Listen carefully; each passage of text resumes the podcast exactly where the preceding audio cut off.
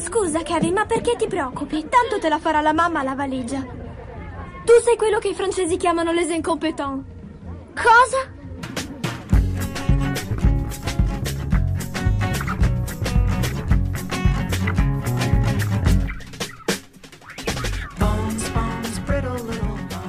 Ciao gente, episodio cinquantaquattro degli Incompetenti, il podcast di cinema con una marcia in più, però non specifichiamo quale.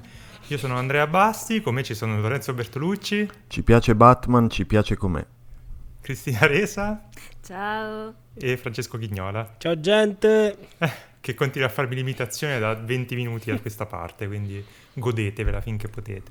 Iniziamo subito ringraziando tutti quelli che hanno donato al nostro Kofi fino adesso, siete stati sempre gentilissimi e adesso avremo tutti dei microfoni nuovi grazie a voi.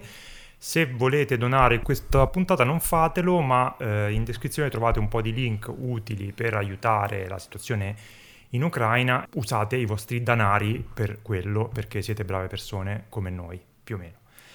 Allora, puntata con tre film per la prima volta sono, sono stati al cinema in Italia, quindi non, dovrebbe, non dovreste avere enormi difficoltà e ad averli visti e a poterli recuperare a breve.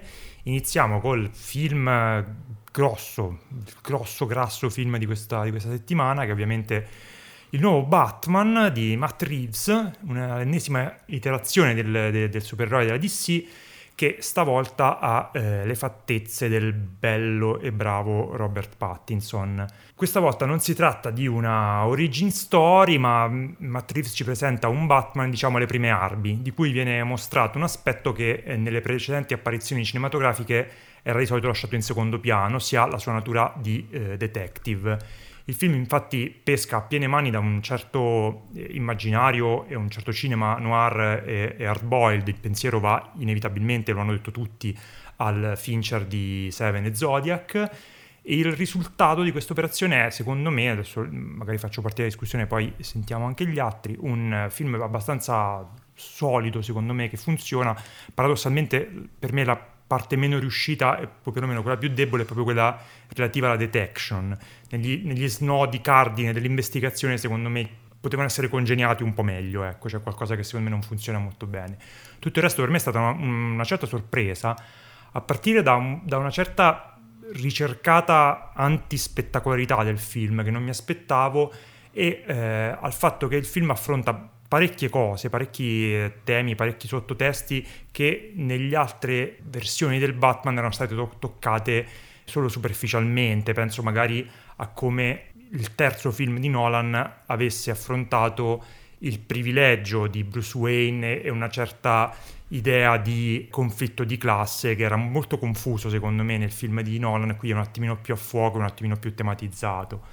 Oltre a questo, noi abbiamo spesso parlato del fatto che negli ultimi anni Cioè, ci sono dei temi ricorrenti per, eh, che, che scorrono nel cinema contemporaneo, come è ovvio che sia, perché riflette, diciamo, delle ansie del, de, de, de, de, del presente, ecco.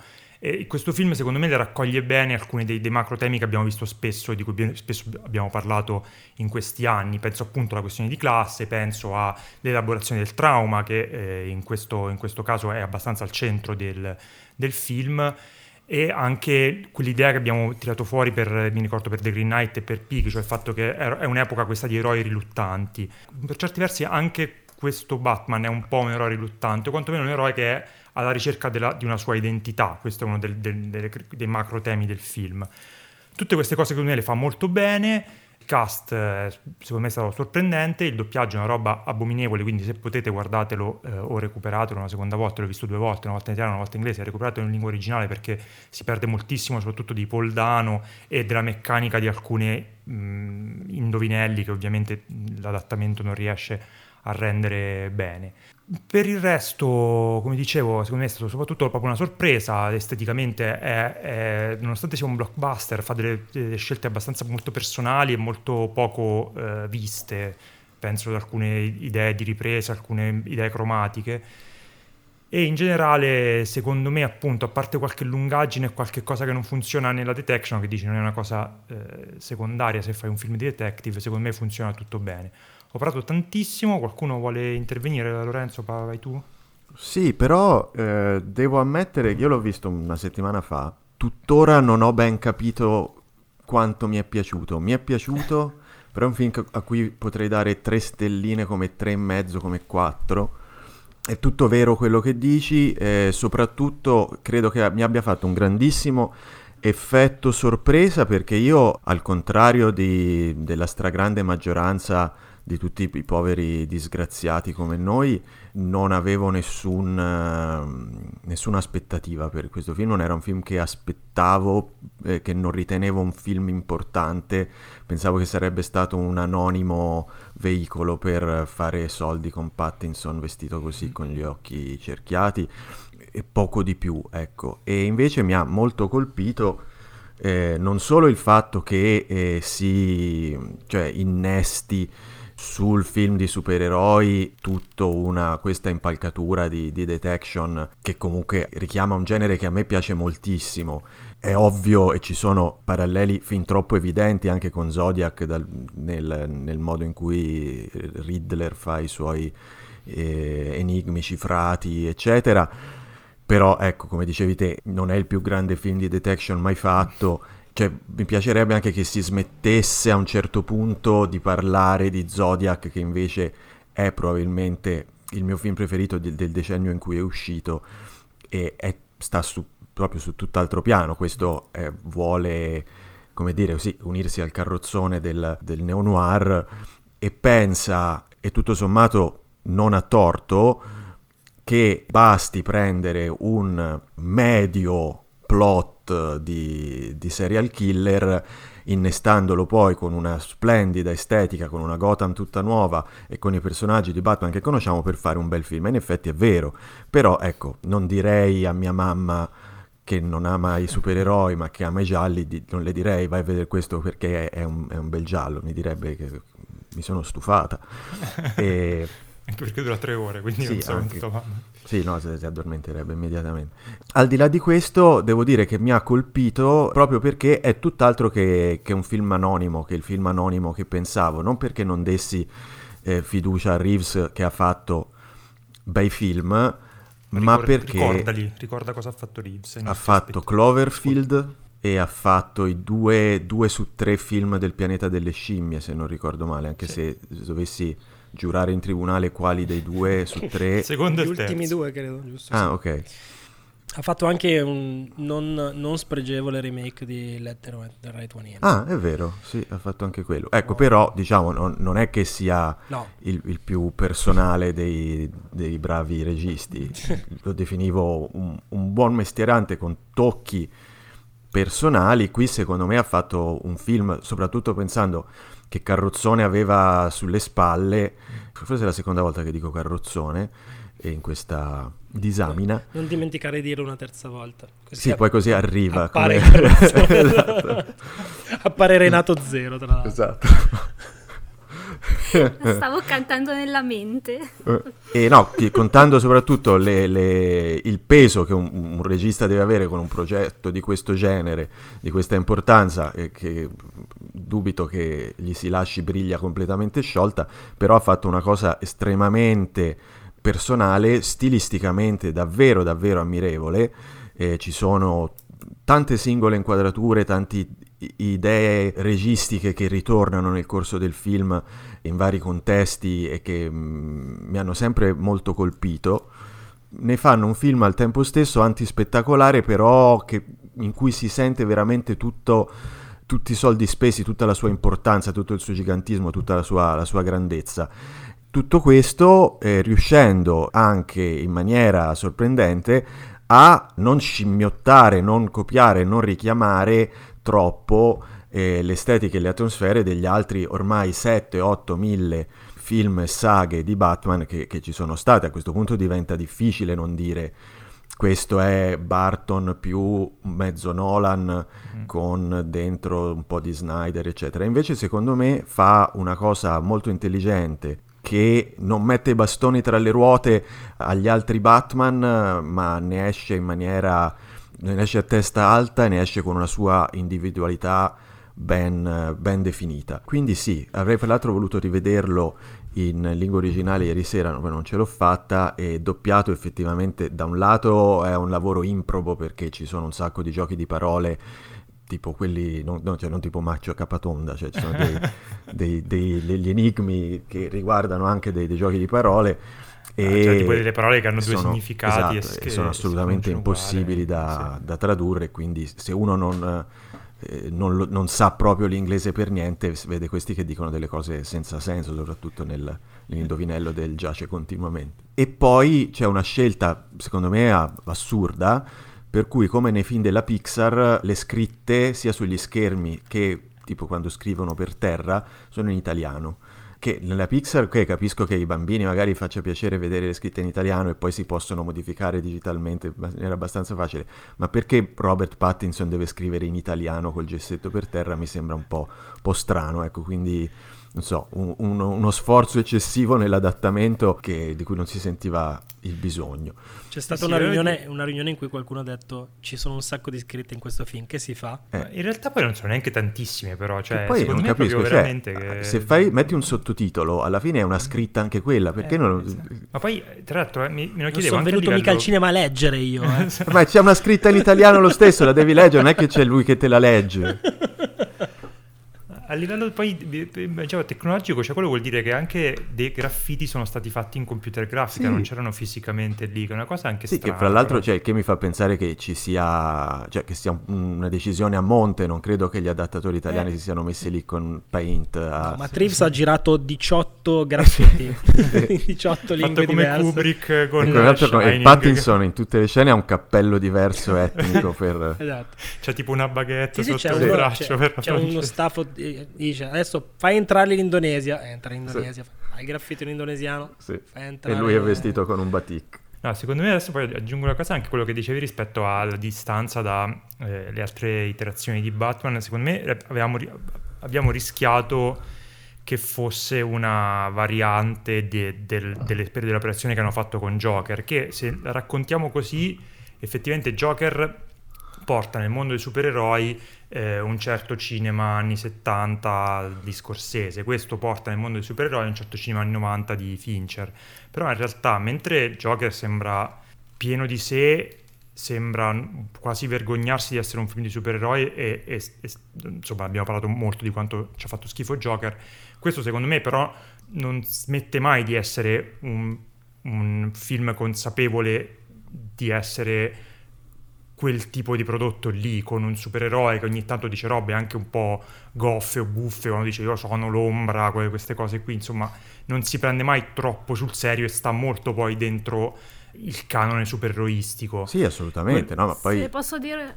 Vai, vai, una cosa su questo è perché è molto Batman anche, perché Batman è quella roba lì in origine, Batman, eh, tutta la, la parte... Eh, noir detection è proprio insita nella, nel, nell'origine del personaggio, quindi ci sta bene come, esatto. eh, come genere. Sì, poi de- devo dire che Batman nei fumetti è stato veramente qualsiasi cosa, per sì, cui sì. riesci più o meno poi a ritrovarci ogni cosa, però, cioè, però ci sta molto a suo agio. Sì, sì, assolutamente, ma eh, appunto poi soprattutto secondo me Reeves è andato proprio a scovare e, e a insistere in maniera quasi testarda, ma in, in senso buono, Su, sull'aspetto di Batman, il det- detective migliore del mondo, che è uno dei pilastri su cui si fonda il personaggio del fumetto, perlomeno in tempi m- moderni. È un Batman con pochi gadget, che mena ma non tantissimo, ma è uno che tipo sem- sembra veramente la coppia che fa il buddy cop movie con Gordon e, e apre dei faldoni polverosi, fa queste cose qui, quindi è, è anche una certa originalità, però rimanendo all'interno del canone dei supereroi, perché secondo me cioè, abbiamo rischiato che, che fosse qualcosa che si prendeva un po', un, un po' troppo sul serio. Poi ne parlavamo no, noi in chat con eh, Nanni Cobretti di quattrocento Calci, che aveva scritto qualcosa al riguardo, cioè il fatto che eh, si rischia, e, e capisco le critiche di chi, di chi odia questo tipo di operazioni, che questi film di supereroi siano una versione for dummies di generi cinematografici e canoni cinematografici che magari sono troppo autoriali e distanti, per cui si, si, si, si, si instupidisce, si semplifica uno Zodiac di Fincher, gli si mette un, uno con le orecchie da pipistrello e il batarang e lo si, lo si dà al grande pubblico. Però secondo me questo non è un male, e dall'inizio, da, o perlomeno da quando la Marvel si è imposta col suo modo di fare film, secondo me i supereroi sono, un, un, non essendo un genere codificato in maniera estremamente specifica, diventano un veicolo per affrontare e attraversare altri generi cinematografici, ovviamente semplificarli perché ti rivolgi a un grande pubblico, però non, non, non possiamo intestargli di essere, cioè pretendere che sia il miglior eh, film di detection, che per questo io mi va bene che anche se il, il cuore del film, cioè la detection, non è, non è forte, non, non, non, non mi aspetto che lo sia, insomma, non, non, non mi aspetto che sia una cosa raffinata o che decostruisce il genere come facevano i film di Fincher, che mettevano in crisi la detection per, per raccontare le sue storie, quindi nel senso a me... va bene anche così, non lo vedo come una cosa negativa. Scusate, sto parlando tantissimo, ma avevo un po' di cose da dire su questo Batman. Che... Francesco, Cristina, volete... No, vabbè, io volevo solo dire una cosa su questa cosa dei generi, che secondo me proprio... In... Cioè io, io non la vedrei neanche come un fatto di eh, portare un genere alto in un, un genere popolare, perché secondo me la... Il, il film tratto dal, da, dai fumetti eh, non è neanche un genere, ma è una struttura narrativa, e nella struttura narrativa ci può entrare qualunque cosa, ed è una struttura narrativa modellata su un mezzo che è il fumetto, che è molto malleabile, ed è proprio insito nel fumetto quello di, con un personaggio fumettistico, affrontare più generi, quindi è molto coerente questa cosa. Come Io vabbè, io lo trovavo ah, al di là di tutto coerente anche in Joker, il modo, non il, il, il risultato, il modo in cui affrontava questa cosa. Qui è ancora più coerente, perché il personaggio di Batman è questa cosa qui che è più questa cosa qui che vediamo nel film di Reeves in origine, quando era Detective Comics eccetera, e anche in alcune sue eh, incarnazioni, piuttosto che quello che ha fatto Nolan per esempio, che tutti mettono in, in confronto questi due Batman perché sono più realistici, che ne so, di quello di Burton che è super gotico, ma sono molto diversi il, ba- il Batman di Nolan, che a me personalmente non è mai tanto andato, non mi è mai tanto piaciuto, e questo Batman qui, cioè questo Batman qui è un personaggio dei fumetti, e questa sua uh, specificità la mantiene sempre, nonostante affronta temi della contemporaneità in, in modo molto evidente. Quindi, cioè, volevo solo dire questa cosa qui, che è inseto nel racconto popolare, che prende i supereroi e li usa per fare delle cose che poi, come rompo sempre le palle su questa cosa qui, funziona esattamente come il racconto mitologico nell'antichità. Allora, voi avete detto un sacco di cose giuste, io ho preso gli appunti perché, come sapete, quando sei un per secchione ulti- quando sono, eh vedi anche tu, ma quando arrivo per ultimo era perché ho solo dei pensieri sparsi che andrò a spargere su di noi. Io, come Lorenzo, non avevo nessuna aspettativa su questo film, se non in tempi recenti, quando ho cominciato a vedere che comunque veniva gradito, sommariamente gradito, diciamo, dai primi che l'hanno cominciato a vederlo.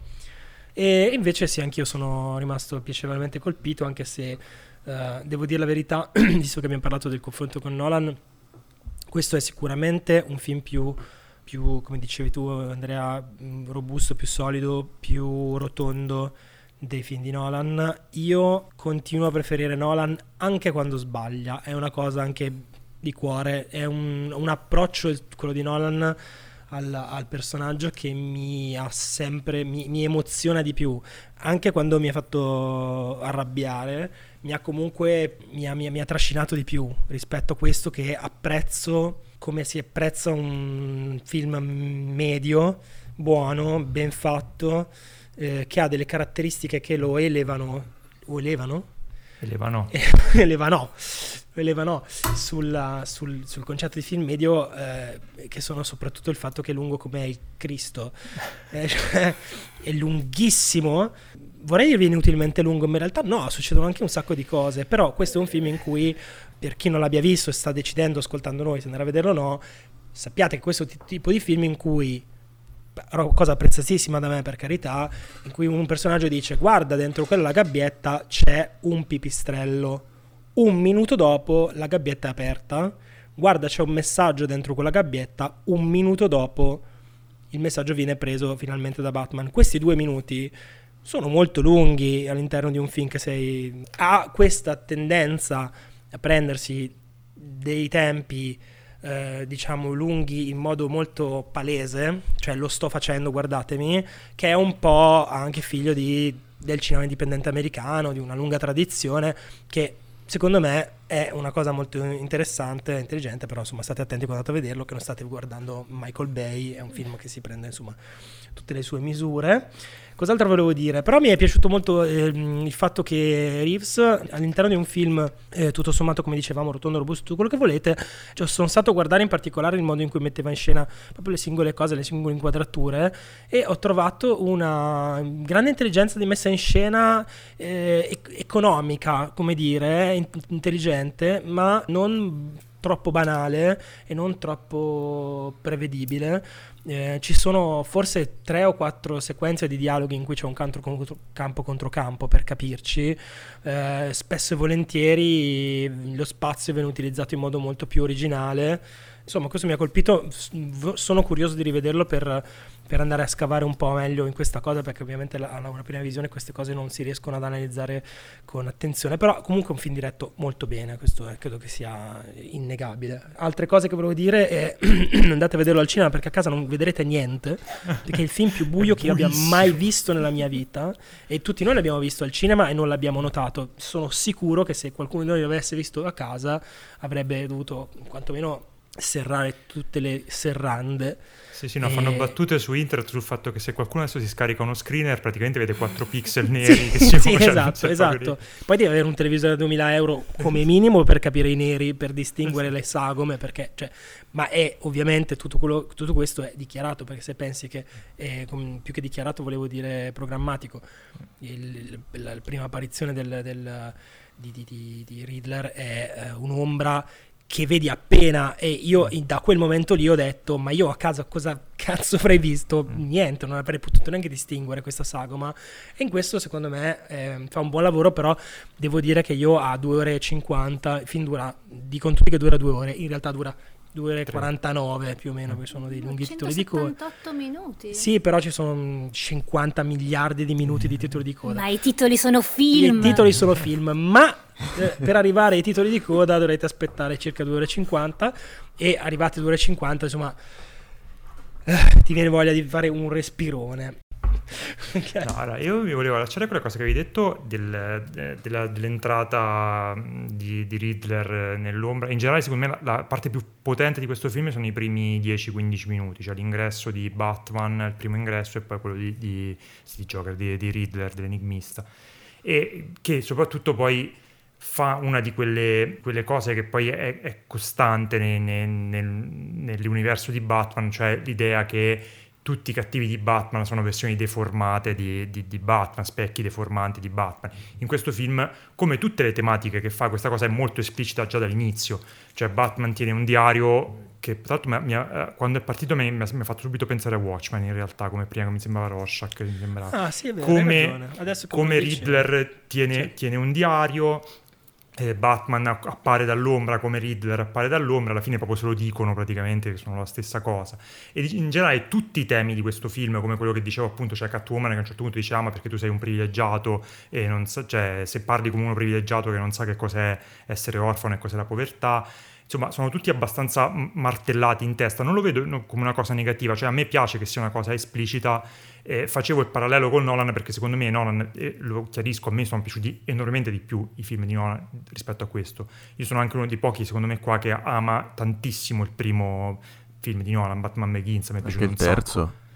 Il terzo no, infatti dicevo, secondo me il terzo ha il problema di essere molto confuso su, su che cosa no, vuole dire. No, non è confuso, è conservatore. O è, o prob- o probabilmente, però cioè, il fatto è che Nolan non è stato meno altrove, cioè non, so, non, so, non, non, non, non ho mai com- eh, bevuto l'idea che Nolan sia così effettivamente conservatore, è semplicemente un po' confuso secondo me, il tar- non sapeva bene cosa dire, e, e ovviamente secondo me proprio fanno anche cose diverse, cioè tutti tra l'altro parlano di, del Batman di Nolan come se fosse coerente nei tre film, mentre invece il primo era molto più gotico e più verso questo tipo di Batman, e poi nel secondo invece decide di fare Michael Mann e Gotham diventa Chicago, diventa qua invece torna a essere super, super gotica, tanto che lui vive in una sorta di castello dei vampiri che è eh, insomma veramente molto reminiscente anche di, di, delle interpretazioni più gotiche, anche oltre il, il Barton che ha avuto, che ha avuto Nolan. Beh, la, la Batcaverna è la cosa più bartoniana del film. Sì, mm-hmm. sì, sì. Cioè, mancava però, solo Danny Elfman sotto che faceva con le, con le scelte di regia che ha fatto, con i colori che ha scelto, secondo me ci riesce a tenerlo tutto insieme, nel senso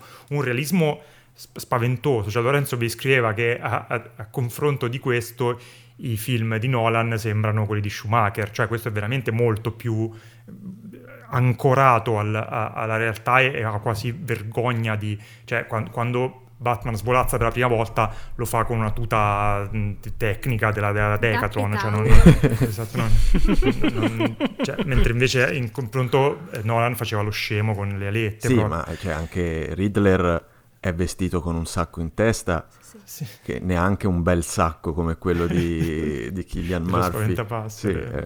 cioè, cioè un giubbotto, un sacco brutto, sì, sì. Sì. E poi in generale quello che dicevo, quello che ho ah cioè l'hai molto... detta senza aver capito cosa avevi detto. Esatto. Ormai ti partono in, in automatico, sì, sì, le belle battute. Cato è che è la più le bella che tu battute. abbia mai detto. L'abbiamo mai detto, penso è inconsapevole. Penso.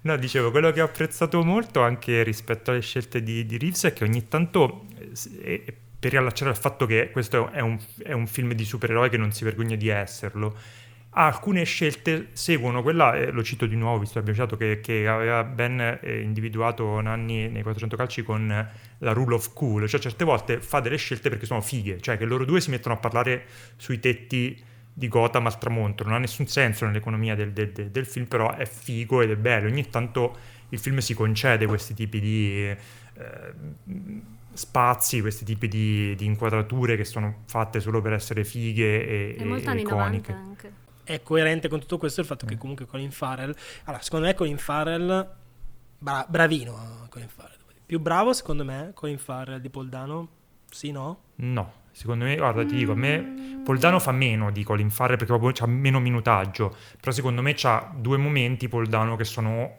molto belli, poi ti ripeto, l'ho visto in italiano, non mi aveva convinto.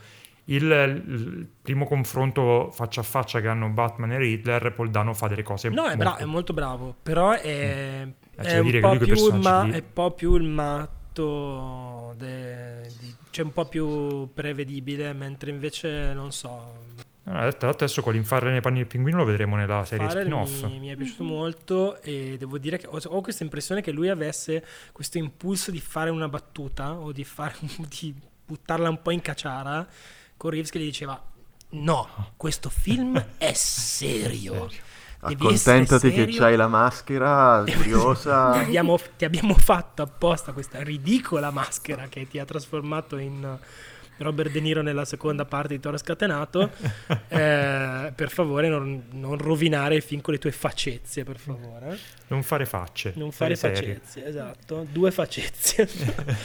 ehm E niente, la porta a casa, secondo me. Sì, John sì. Turturro, sì, aspetta, non sapevo che c'era John Turturro. Neanche io, è stato che ha un ruolo molto lui. importante in questo film. Sì, tra e tra l'altro quello, quello che dicevi tu, cioè è vero che le tre ore servono. Il problema è che hanno fatto una scelta di metterci una quantità di personaggi, una quantità di cose che accadono che forse potevano essere no, allora, risparmiate. Questo, è, questo sono due film.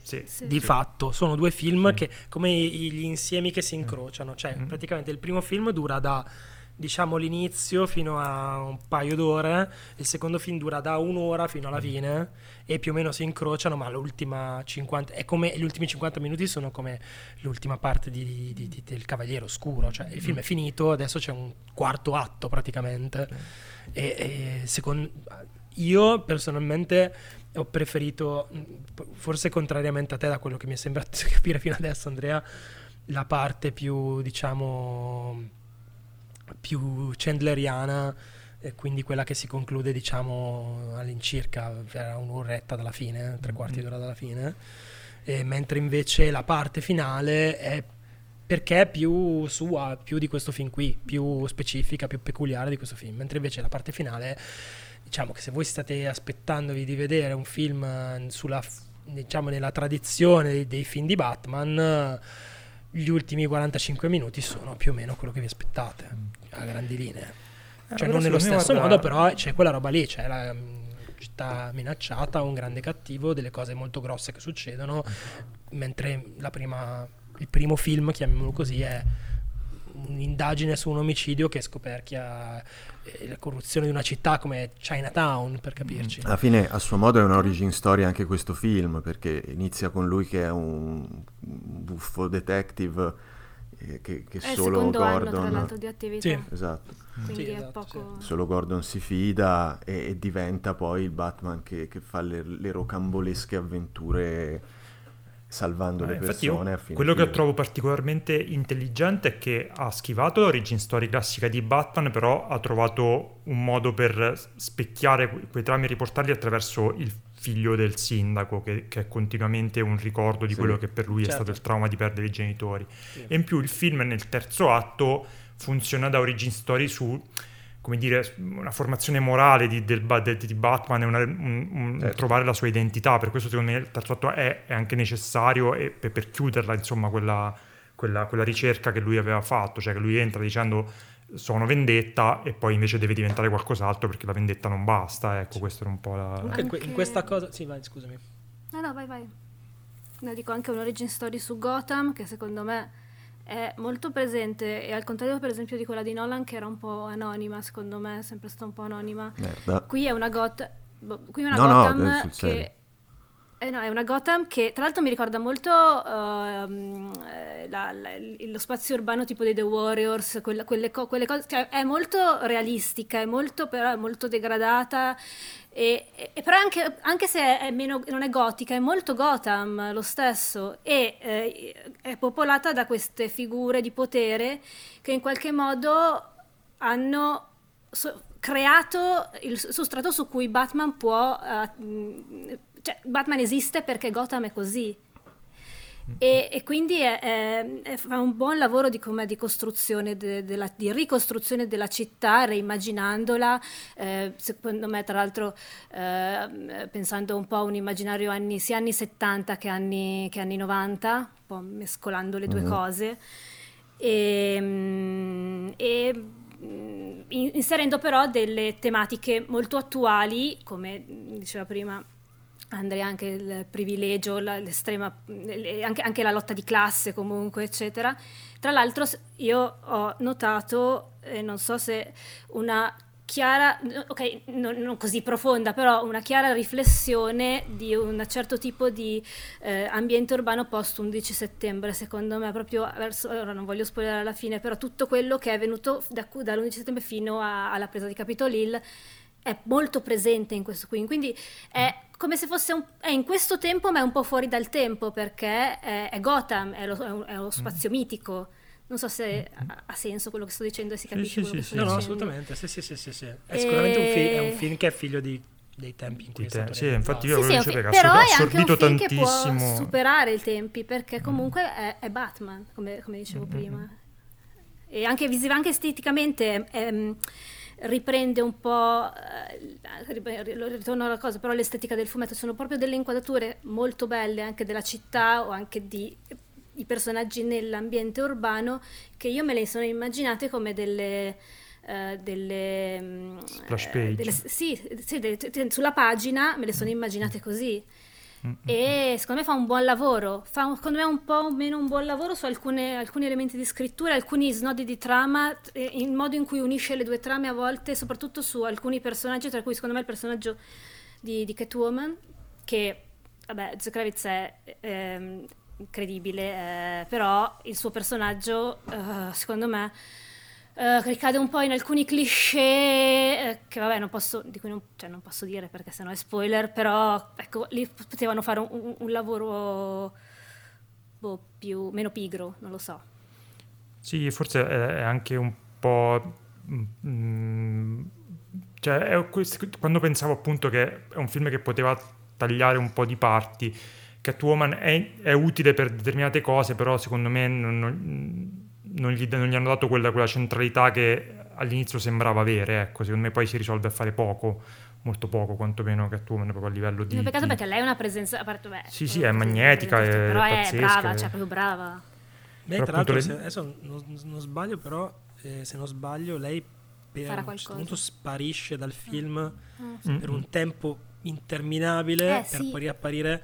Lì ho notato questa cosa di cui parli, credo tu, Cristina, cioè il fatto che mm. non, non, lei esista di fatto in una delle due storie eh. e si sente moltissimo, perché la sua presenza è in realtà molto importante nel film, diciamo dal punto di vista di minutaggio, poi a un certo punto lei pressoché eh, sparisce. Sì, è strumentale, diventare, è diventare, poi, o diventare poi esatto, un, un, un, un, anche un piccolo Deus Ex Machina a un certo punto, però insomma strumentale a far andare avanti la storia, però non è più un personaggio come non, non mantiene tutte le promesse della, della prima parte, però tutto sommato non, non mi è no, detto, forse perché, perché la, tiene, la tiene in piedi lei, esatto, perché... compensa lei con una, sì, con una presenza esatto, sì, sì. pazzesca. Se uno sta insomma. a vedere cosa fa lei e come mm. cosa dice, non è che sia proprio esaltante, ecco.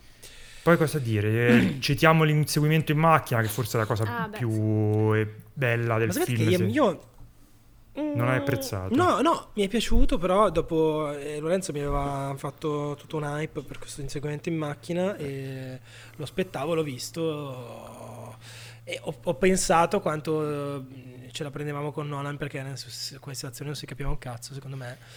Ehm, però c'è una differenza, che sono migliori Nolan, le creazioni di Reeves di quelle di Nolan. Nolan eh. quando Nolan quando fa quelle sequenze lì, tipo l'inseguimento in macchina, non si capisce un cazzo, perché lui si incasina con la geografia de, dell'azione, c'ha delle telecamere pesantissime che sono anche logisticamente difficili da, da, da, da, da pesare, però non, non sono, tranne forse nel primo Batman, non sono mai tematicamente giustificate il fatto che non si capisca niente, mentre invece qua ha senso che quelli, quella sequenza, comunque secondo me non, non perdi mai l'occhio di cosa sta succedendo, però non è interessato a farti capire la geografia dello spazio e dove stanno passando, è solo una cosa... emotiva di inferno, sì, sì. casino, rumore. A- applica più... la, all'azione il, il, il punto di vista che ha, che ha in tutto il resto del film, cioè ristretto, eh, con cose in primissimo piano che si muovono sì. e dietro sempre sfocature, colori sì. impressioniste. Eh, appunto, è, gustibus, diciamo, mm. non è proprio... Cioè io preferisco eh, una proprio bella... emozionato. Puaf! Capito? Sì, questo era il numero... Puaf! Eh, però sì, non... no, però bello, per carità, molto, de- molto d'effetto, però non è la cosa che mi è piaciuta di più del film, ecco. Altre cose da dire su questo ah, simpatico ehm, film? Il fatto che ci sia molto più Batman che Bruce Wayne, ed è una cosa apprezzabile, che non ci sia mai l'attenzione sui gadget come in altri film che abbiamo già citato, ma sia molto incentrato su Batman, perché si chiama The Batman. Però il gadget sì. di Strange Days, praticamente, quello che sì. fa vedere sì, cioè... C'ha la coca, c'ha perché certo... sono gli anni novanta. Esatto. E... Ah, no, quindi ok, no, quello dell'occhio. Un'altra cosa che ho notato, la spara nella gamba? No, no, quella nell'occhio, diceva. Ah, che vedi, sì, non è io pensavo neuronale però... e tutto quello però che vuoi. Però sono gadget comunque... funzionali, non sono gadget fichi da vedere, sono no, sì, sì, hanno non, non sono neanche eclatanti, come, cioè non sono cose per da mm. trovare. Beh, la tutina della Decathlon è eclatante. Sì, ma serve a buttarsi giù. Eh.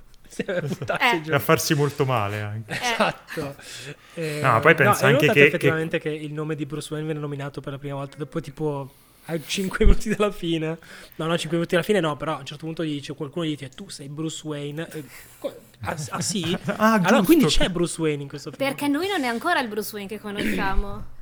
Perché non ha una, un ruolo sociale in Gotham, mm. perché essendo preso male per ovvi motivi. Posso dire una cosa? Che è una cosa che uh, risponde un po' di più al, um, a quanto uh, parlano pa- parli con il fumetto questo film rispetto agli altri film uh, diciamo di di, di, di, di di Batman che abbiamo visto negli ultimi cinquemila anni.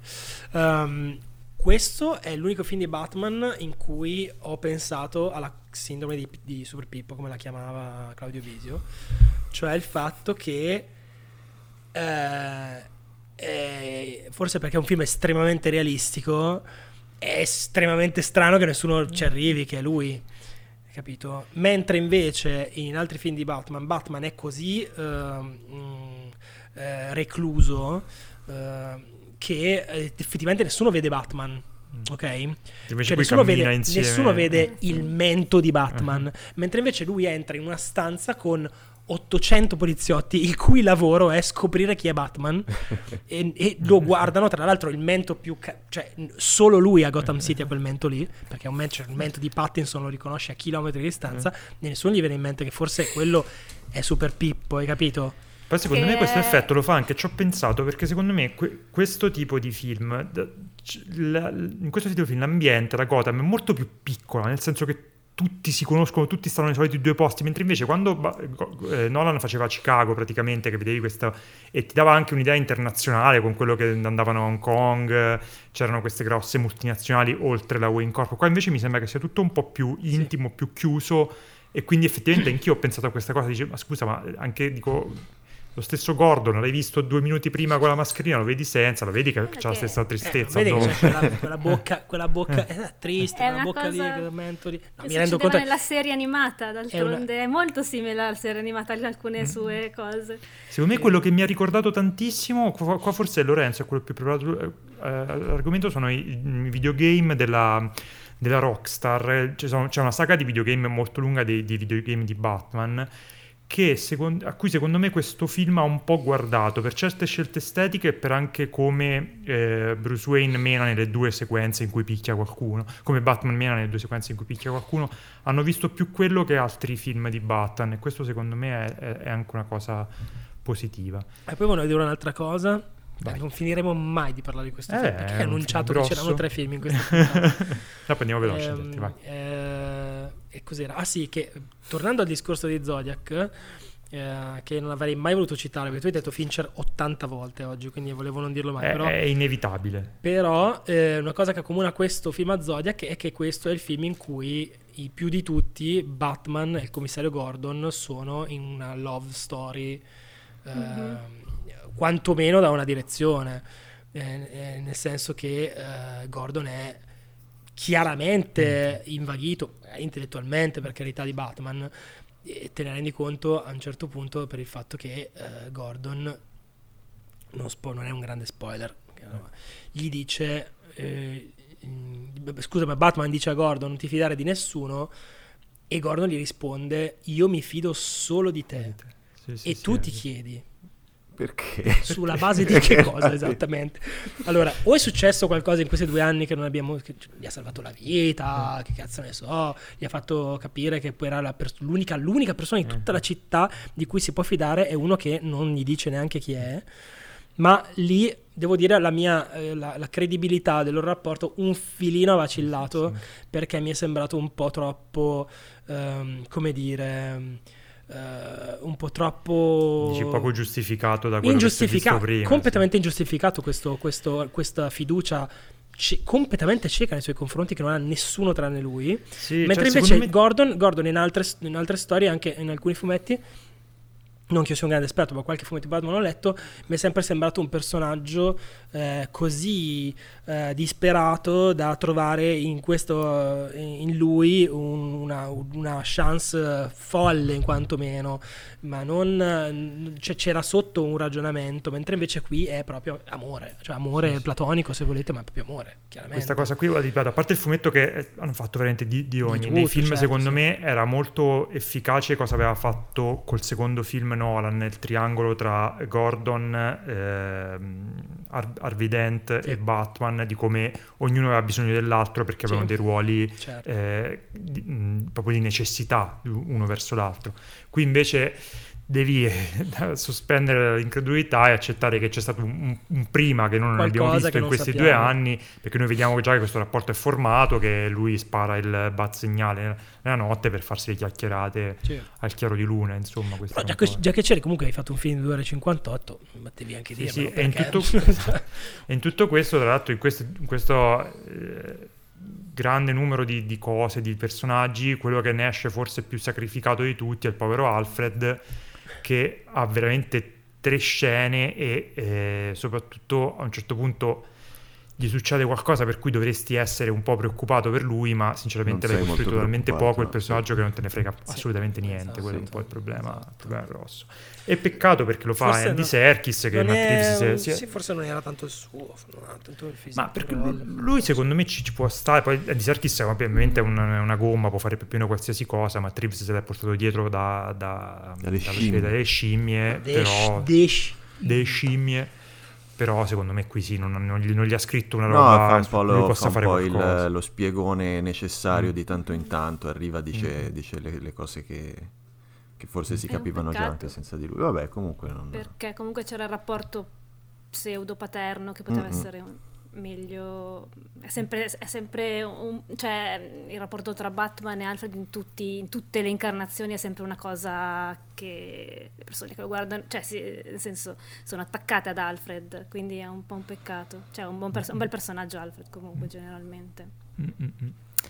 E bene, io volevo dire un'altra cosa. Vai. Che secondo me ha anche degli eh, accenni un po' horror, eh, horror, thriller horror eccetera, perché ci ho trovato anche tanto Silenzio degli innocenti in generale, fi- cioè anche alc- cioè alcune scelte che fa, si vede che guarda anche all'horror e non solo al thriller eh, di Fincher, proprio horror puro. Beh sì, quando e... entra in scena l'enigmista, eh, quello che diceva Francesco, eh, è, sì, è abbastanza una... È proprio... Tra l'altro... Io, pe- quindi... io, pe- io ho pensato che c'è un... che il target non, non, mi, era, non mi era chiarissimo. Poi partita Something in the Way, ho capito, quarantenni. ho capito, quarantenni. Però sì, cioè, sicuramente sì, hai ragione che siamo d'accordo con te su questa cosa qui. A proposito di Silenzio degli Innocenti, ho letto, ho letto su YouTube che c'è una scena... nei, nei commenti? Sì, no, che c'è una, una scena che era stata girata e che poi non è stata inserita, in cui eh, Batman andava a fare Clarisse con Hannibal Lecter a chiedere consigli sulla mente dei serial killer a un uh, famoso recluso di Arkham che poi vediamo ah, tipo Manhunter tipo no, Manhunter come si chiamava? Era Manhunter la serie tv? Sì. Mindhunter come si chiamava? Mindhunter vabbè anche Manhunter comunque e, e... e si sì, insomma quel famoso recluso lì eh. quel reclusino eh, sì. quel reclusone lì Eh, sarebbe Beh, stato veramente lì, tanto se, sì. se l'ispettore recluso. Ah, cioè, aggiungere un altro personaggio, per fortuna che hanno evitato. Ah, beh, sarebbe stato un quarto d'ora in più di film. Eh, esatto. E senti ecco. cosa ho detto? Sì, sì, l'ho sentito. Aspetta. Io no, che me sono ha perso l'ispettore recluso. Lo risentirai? No, così lo risentiva mentre montava. Grazie, Francesco. State en- Bene, sull'ispettore recluso chiudiamo questa ora bella su. No, volevo dire un'altra cosa. Ah, vai, che sì. è, molto, è, è molto interessante anche il discorso che fa eh, sul, su, cioè sul, sui supereroi che sono diversi dai vigilanti, ed è uno dei pochi film che lo fa in maniera chiara. Cioè il, no, Batman non è un supereroe, è un vigilante, e i vigilanti sono un problema e lo sono in eh, t- vabbè ovviamente spoiler se, se vado avanti con questo discorso, però lo sono in, in maniere diverse e lo fa in modo molto chiaro, e questo discorso non l'ho trovato così, così chiaro e così lucido in altri film di supereroi. Beh dai, secondo me Nolan sul secondo, cioè il secondo film Nolan questa, questa cosa è molto ben, ben, ben tematizzata. Sì, ma è dalla parte del che... vigilante. Eh, no dai, è un po' più, un po' più chiaroscuro come cosa, cioè non, non è proprio così, così però così lì, è proprio, lì è proprio il fatto dello specchio, che si vede allo specchio i stessi personaggi, siamo la stessa cosa. Qui è, è un'eredità, non so come spiegarlo, l'eredità che impatta su tutta una, una, una, è una cosa sociale, non su una sola persona. Sì, sì, ma quello, quello lo fa in quello che dicevo prima sul fatto che appunto è una costante di Batman, nel fatto che i cattivi siano in realtà un altro modo di risolvere lo stesso problema eh, che vuole risolvere Batman, però si decide, lui decide da solo che lui è eh, l'unico intestato che, che si può intestare la, la, la capacità di farlo e la, la, l'autorità di farlo, ecco. E, cioè, questo film cioè, secondo me lo fa bene, ma è, perché comunque questo film appunto problematizza quella cosa in, in un altro modo, però non è che non, non ne parlasse, poi arrivava ad altre no, conclusioni. No, sì. Però secondo me lo fa bene questo film mm-hmm. qua, cioè. Bene, se non c'è altro chiudiamo con su The Batman. È il film e... di cui si è parlato di più, credo, in tutta la storia del podcast. È un'ora sì. di stronzate. Fateci sapere se sono stronzate o se è servito a qualcosa. Passiamo al secondo film in scaletta, che è in questo momento tipo in quattro cinema, ha degli orari stupidissimi, Si tratta di Red Rocket, che è il nuovo film di Sean Baker, eh, che qualcuno forse conoscerà soprattutto per Un sogno chiamato Florida, o si chiama così in italiano, ditemi di sì, sì, e Tangerine. Eh, questo, in questo film invece Sean Baker ehm, presenta questo personaggio Mikey, che è un ex eh, pornostar caduto in disgrazia, che eh, abbandona Los Angeles per tornare nella piccola città di Texas City, eh, dove riallaccerà i rapporti con eh, l'ex moglie, rapporti parecchio deteriorati. Eh, si manterrà spacciando erba e eh, si convincerà di aver trovato un'occasione di riscatto quando eh, conosce la diciassettenne eh, Strawberry, di trenta anni più giovane di lui, con cui inizia una relazione. Eh, Sean Baker, appunto, come dicevo, è questo regista che è un po' un indie darling, perché comunque è infilato, mh, perlomeno io ho visto solo due dei suoi film, appunto Tangerine e Florida, Un sogno chiamato Florida, eh, che avevano insomma la caratteristica di guardare a un'America molto periferica, sempre molto poco raccontata, con uno sguardo per, sulle classi sociali più basse, sul disagio economico e sociale vero, e in questo caso questo stesso sguardo lo declina questa volta in una commedia, più scopertamente una commedia che eh, tocca il dramma facendotelo guardare in una certa distanza, ma senza mai poi in realtà sprofondarci dentro come mi sarei aspettato che, che avrebbe fatto.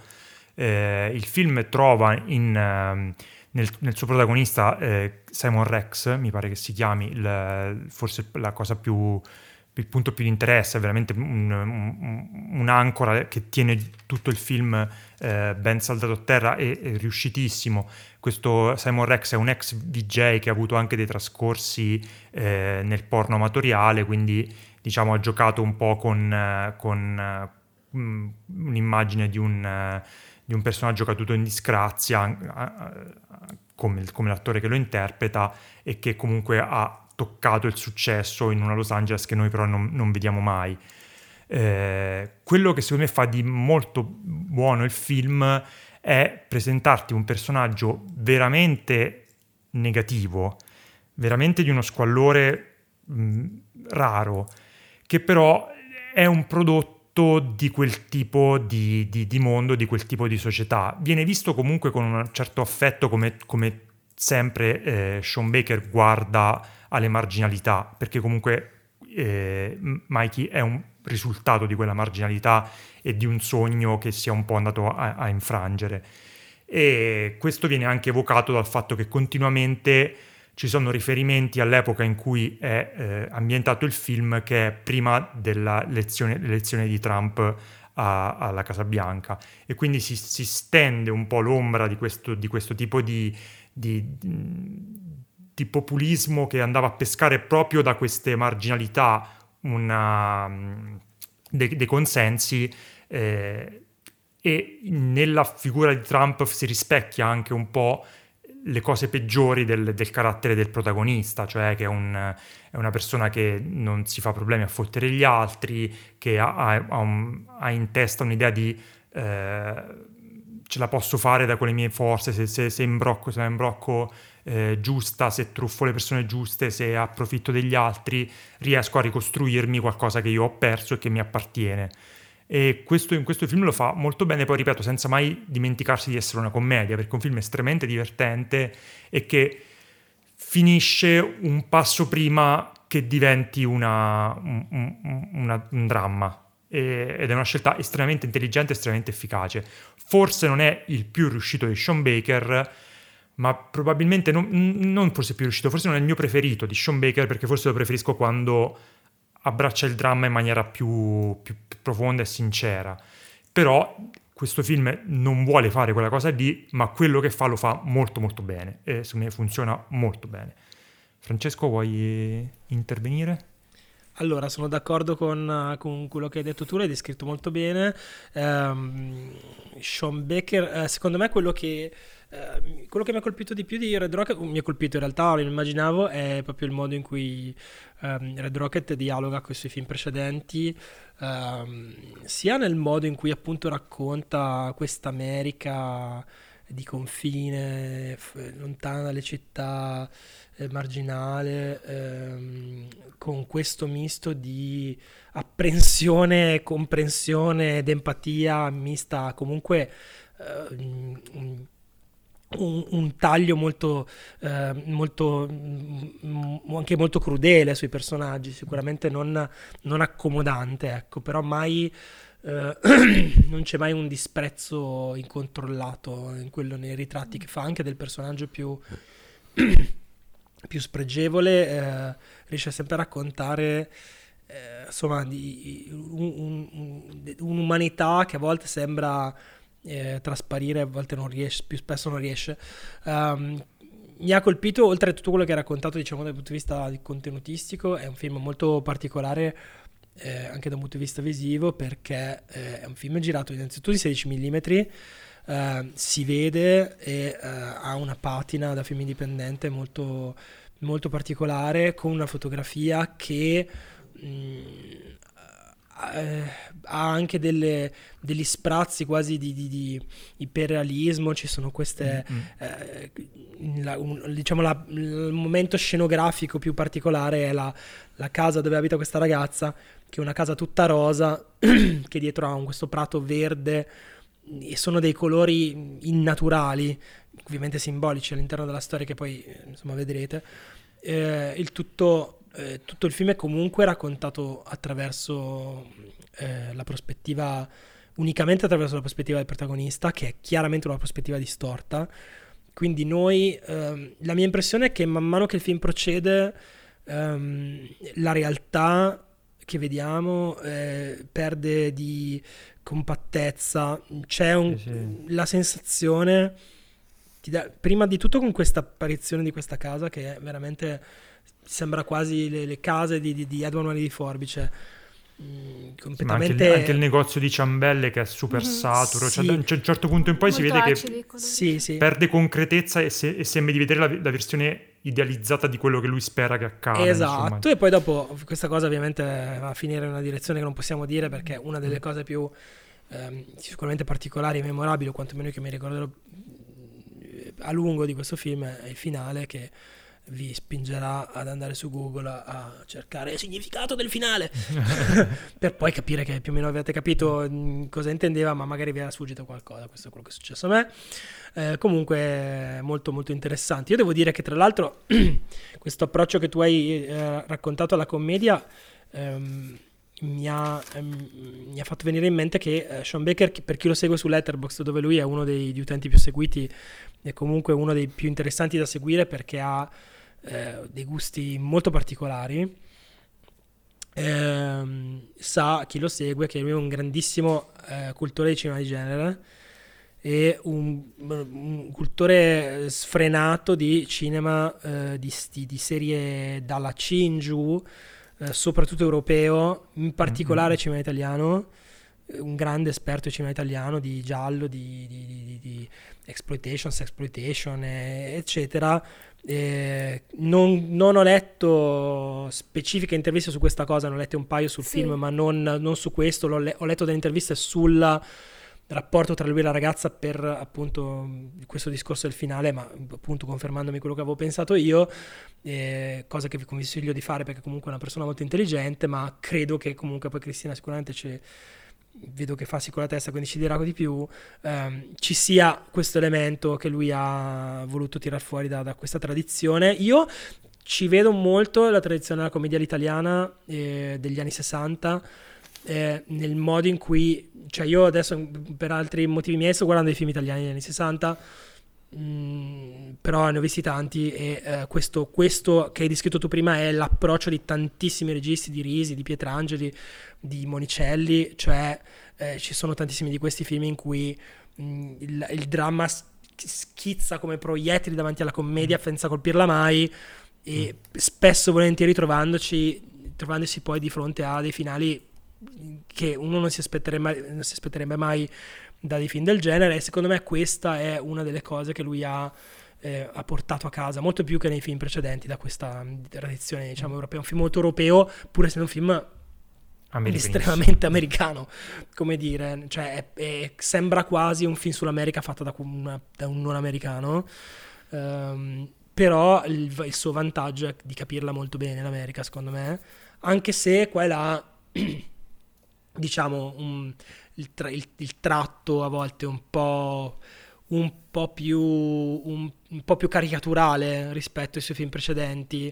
eh, Ta- Tangerine è un caso a parte perché era girato mm. con iPhone, con iPhone eh. e, sì. e era un film di, di, che parlava di marginalità nella marginalità, perché i personaggi erano delle persone transessuali eh, all'interno di un, di un mondo, cioè era proprio una roba diversa. Florida Project era, c'era un livello di povertà e di disperazione ancora più alto in questo caso. Qui diciamo si permette di alleggerire perché Uh, i personaggi sono, oltre che mh, emarginati, disperati, mh, sp- brutti, sporchi, cattivi, per citarne un altro, eh, sicuramente sono dei personaggi anche qua e là buffi, diciamo, ecco, quindi si può permettere di essere anche un po' una commedia, ma io qua, mi, mi sono divertito, diciamo, cubi, ecco, mi sono più trovato a disagio, un disagio buono, un disagio bello, viva il disagio, cioè.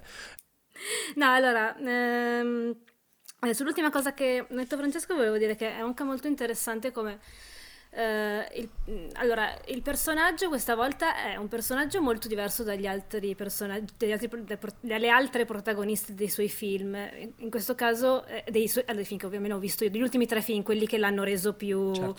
eh, celebre, diciamo, in un certo ambiente indie, cioè Starlet, eh, Tangerine e Florida Project.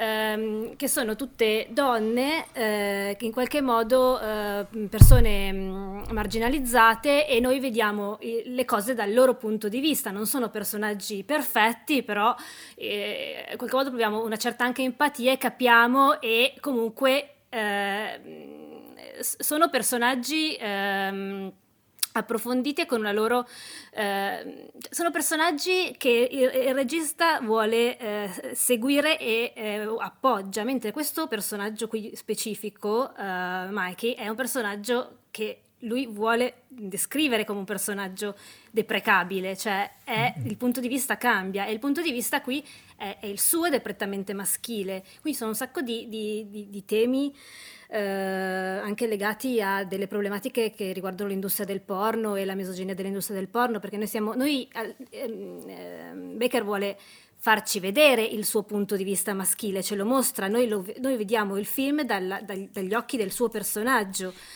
e ehm, In que- c'è proprio nel film, si nota proprio, inizia con lui che torna in questa, su- in questa città che si chiama Texas City, tra l'altro, okay. che è una città eh, sede di una mm, mm, famosa raffineria, e anche c'è stato un disastro negli anni quaranta, ma anche forse nei, nei, nei primi anni è una città dieci. Industriale, si vede, cioè. Sì, ma è una si città capisce, industriale, si capisce questa sì, cosa sì, eh. sì, sì, raff- raff- una raffineria di, di prodotti petrolchimici, eccetera, tanto una raffineria che io... divide il, il quartiere dei ricchi sì, dal sì, quartiere sì. dei poveri, che esatto. attraversa in bicicletta tutte le sere. Mm. E lui ci arriva proprio in pullman e arriva dal porto, sì. e, e, e il suo è un viaggio al contrario rispetto al sogno americano, no? Cioè lui che viene dalla California, dove è andato tra l'altro eh, negli anni inizio anni duemila, eh, inizio anni duemila, il film è ambientato nel duemilasedici, come diceva Andrea, lo sappiamo perché sì. c'è ci sono le elezioni Trump. Trump.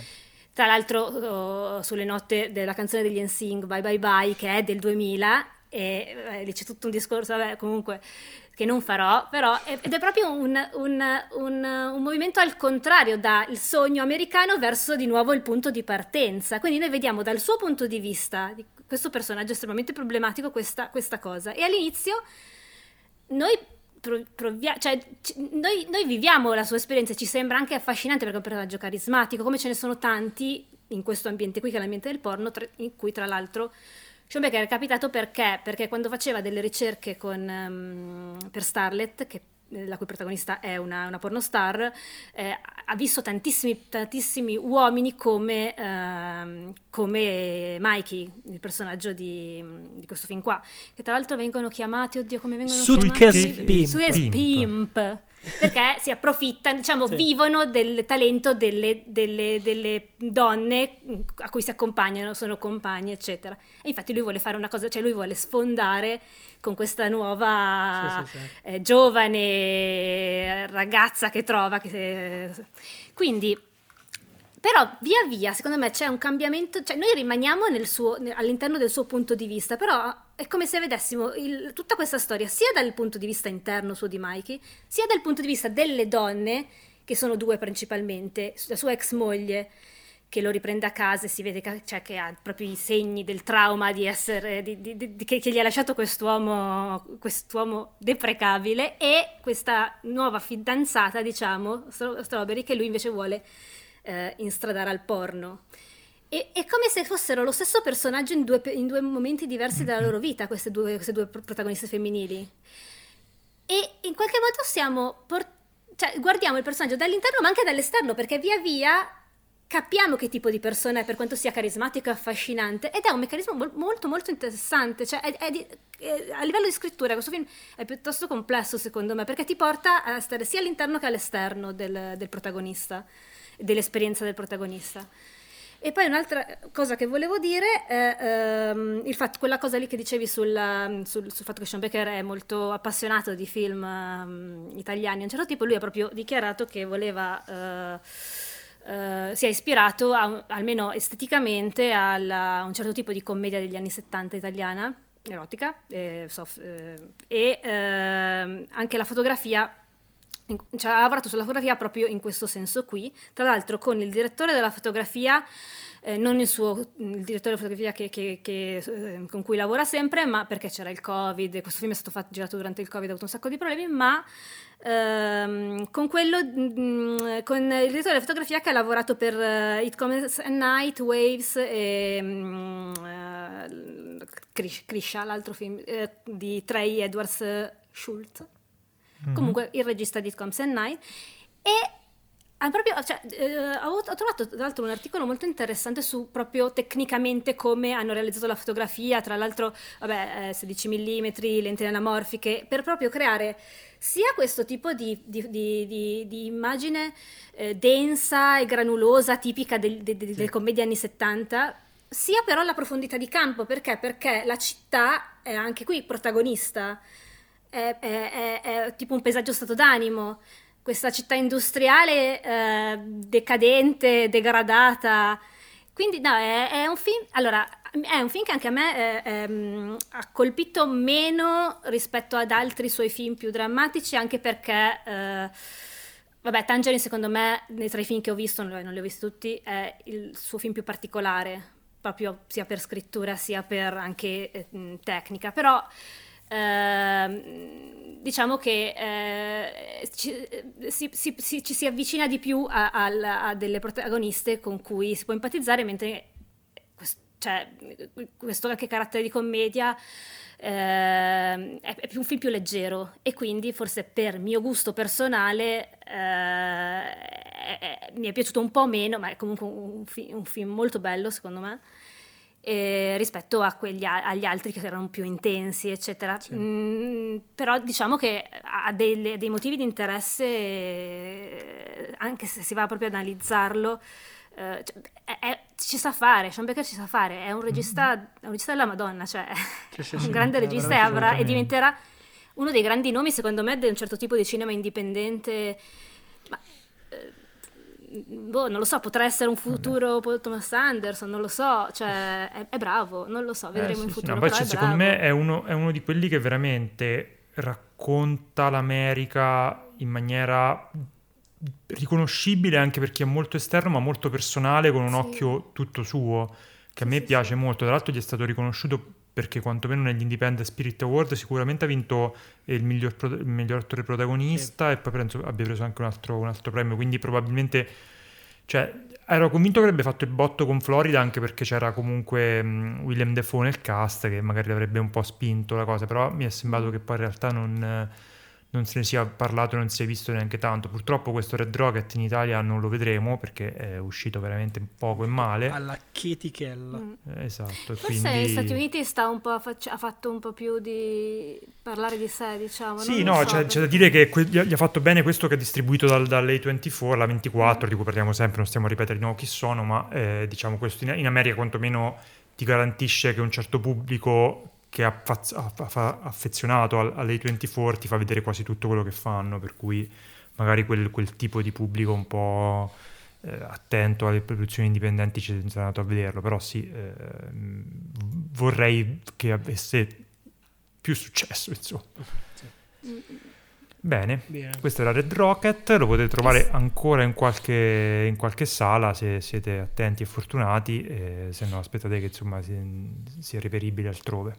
E seguite Sean Baker su Letterboxd, sì, perché... E seguite Sean Baker. Abbiamo, una cosa che non abbiamo detto è che se ne abbiamo parlato di altri personaggi del cast a parte il protagonista che è Simon Rex, è perché lui lavora soprattutto con eh, sì, persone cer- cercate, trovate un po' alla Pasolini, diciamo.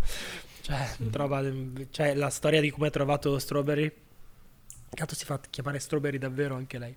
Si chiama Susanna, una musicista, l'ho vista, l'ho vista sì, su, sì, su lei Instagram. Ha un nickname sui social, si chiama mm. Strawberry qualcosa, se non mi ricordo. Mm. Eh, ah, è incredibile. Lei è pazzesca incredibile. E lui l'ha vista sei anni fa fuori da un bar durante una... era lì a fare non so se delle lezioni, delle cose, e gli ha detto vuoi fare un provino? Sì, gli ha preso il contatto e non l'ha chiamata per tre anni. E tre anni dopo, cioè tu pensa, tu incontri il regista e dici fai fare un provino, sì, e per tre anni non tre lo anni senti. Nel frattempo poi tre... è diventata maggiorenne, no, e non lo so. Esatto. Nel frattempo eh, l'ha, l'ha chiamata, l'ha fatto fare il provino, ha dato una parte, comunque una parte, cioè, pazzesca, anche forte comunque, non, non una sì, cosa ma lui, semplice, lui è quello che... Ecco. È palese che sa fare, che dirige gli attori in maniera pazzesca, perché sì, appunto prendi anche sì, tutti, tu, tutti è, i personaggi che ruotano lì tutto, attorno. È tutto direzione d'attori perché non mm. è, è uno che lavora tantissimo sull'improvvisazione, mm. eh, Canovace, Canovacci eh, probabilmente uno che gira dieci volte quello che monta, mm. e si vede da come è fatto il film, si vede da come è montato, da come è girato, che c'è tantissimo lavoro di di di di di di di di, di, di, di diciamo prima take, diciamo, senza mm-hmm. settimane di prove, cose del genere, quindi quell'approccio lì, sempre rifacendoci al discorso che facevamo prima sul cinema indipendente, è una delle sue caratteristiche. Sì, sì, poi il risultato è che appunto come alcuni registi strani poi ti, ti restituisce un, un'autenticità nei dialoghi, un'intimità delle sì. situazioni che è efficacissima, secondo me è pazzesca, e appunto vederla declinata in commedia mi è piaciuto, poi ripeto non è esattamente la cosa migliore che ha fatto, che per me rimane Florida, però comunque è stato in grado di gestirla anche, anche declinata sì. così, ecco. Bene, questo era Bene, Red Rocket. Ti è venuta voglia di vederlo, Lorenzo? Sì, sì, sì, no, ma ce l'avevo già, è solo che sono in un periodo in cui non ho tanto... Non c'è non tempo. Non c'è tempo, non ci è... Poi infatti dormo. Siamo andati a ripescare come ultimo film, un film che avevamo visto tutti un po' di tempo fa, eh, si tratta dell'ultimo Scream, Scream cinque, in realtà si chiama Scream, Eh, per quei pochi che non l'hanno ancora visto, si tratta del, di una mh, sequel abbastanza diretto della, della saga, anche se poi eh, le cose si complicano, diciamo così. Eh, ci troviamo a venticinque anni dalla, dalla prima mh, apparizione di, di, di, di Ghostface eh, a Woodsboro, torniamo a Woodsboro eh, dove qualcuno sembra aver ripreso Eh, la maschera del killer per questa volta attaccare una liceale in una sequenza che omaggia abbastanza esplicitamente il prologo che è ormai leggendario, quello del primo Scream, quello per intenderci con eh, Drew Barrymore. Questa volta però la ragazza in questione non muore ma finisce eh, in ospedale. Sua sorella inizierà a indagare sull'identità del killer, eh, ritrovando poi sulla strada di questa indagine tutto Eh, tutti i personaggi che costituivano il cast originale della saga, da David Arquette a eh, Neve Campbell. Ci troviamo quindi, come era abbastanza prevedibile, un'operazione abbastanza eh, metatestuale che secondo me può rappresentare, secondo me, secondo molti, può rappresentare un ottimo dittico eh, con Matrix Resurrection, sono più o meno usciti nello stesso periodo, perché anche qui si parla di come un, un cult può riflettere sulla sua eredità e eh, sul fandom che gli si è costruito attorno. Eh, questo, secondo me questo Scream lo fa molto bene, con tutto che io personalmente, infatti sono l'ultimo che dovrei parlare di questa cosa, non sono mai stato un enorme fan della saga di Scream, per cui credo di essermi anche perso qualche sequel, non li ho visti tutti, eh, però riconosco che questa è un'operazione assolutamente intelligente, divertente, che eh, regge le ambizioni che aveva eh, di appunto parlare di queste operazioni che si fanno adesso, che vengono chiamate all'interno del film eh, requel, quindi una cosa che è un po' un sequel e un po' un reboot. Poi ehm, comunque una cosa che Scream già ovviamente faceva, perché nasce come, come riflessione sugli horror più che come film horror eh, a sé stante, con il film nel film Stab, che eh, raccontava le, all'interno della saga di Scream le vicende del primo film. Ovviamente in, questa, in questo film ritorna, gli si affianca una serie di stilettate su eh, cosa è diventato l'horror nel frattempo. Nella, nella scena iniziale, quella appunto che dicevo che omaggia eh, la, la, la sequenza con Drew Barrymore, che ormai è conosciutissima, si, eh, la, la, la, la prima vittima di, di Ghostface eh, parla di del fatto che gli, gli horror adesso eh, si sono ormai eh, diciamo biforcati da una cosa più popolare, quelli che invece vengono identificati come elevated horror o post horror, quindi horror che si prendono eh, diciamo un po' più sul serio, che abbracciano tematiche un po' più eh, alte tra virgolette. Poi è un discorso un po' complesso che magari non è il caso di fare qui, eh, e quindi butta dentro anche questa, questa tematica. Insomma, è una, un'altra ennesima riflessione sugli horror, che però insieme anche una riflessione su eh, il, il, lo status di, di cult di, di Scream, e come i fan tossici si relazionano con questo tipo di operazioni. Quindi inevitabilmente è un film estremamente paracuro, ma perché è giusto che lo sia, perché doveva essere così, però fa il suo, secondo me proprio ma non lo era neanche secondo me la saga di la saga di Scream in generale, come horror vero e proprio, anche come slasher che omaggia un certo tipo di cinema horror non fa grandissime cose secondo me, però comunque ripeto, secondo me funziona, è un'operazione divertente, solida, che regge e che appunto dà anche qualche spunto di riflessione, che secondo me erano molto più raffinati dentro Matrix. Cristina, tu che ne hai scritto anche molto su I G N, se non ricordo male, vai. No, non ne ho scritto su I G N. Ah no, non avevi scritto su I G N? Purtroppo, no, perché strano. Avevo il Covid quando ah, ecco. Avevi da fare. Avevo da fare. No, vabbè, eh, cosa si può dire? Allora, ehm, quello che dici tu è verissimo, ed, ed è vero che fa lo, praticamente un discorso molto simile rispetto a quello di, che, che fa Matrix sul fandom, anche sull'eredità, anche sul modo di eh, concepire il modello e quello che il do, modello poi diventa eh, declinandosi ne, negli anni. C'è da dire che, eh, allora... Eh, il primo Scream nasce come una riflessione sullo slasher, il primo Scream di Scream, eh, come, ge- come sottogenere, non su- sull'horror, su tutto mm. l'horror, e eh, la riflessione era necessaria perché lo slasher è un, un, un sottogenere molto, diciamo, eh, dif- difficile, è difficile uscire dai binari del, del, del sottogenere, eh, tende sempre a ricadere nei, nei suoi pattern.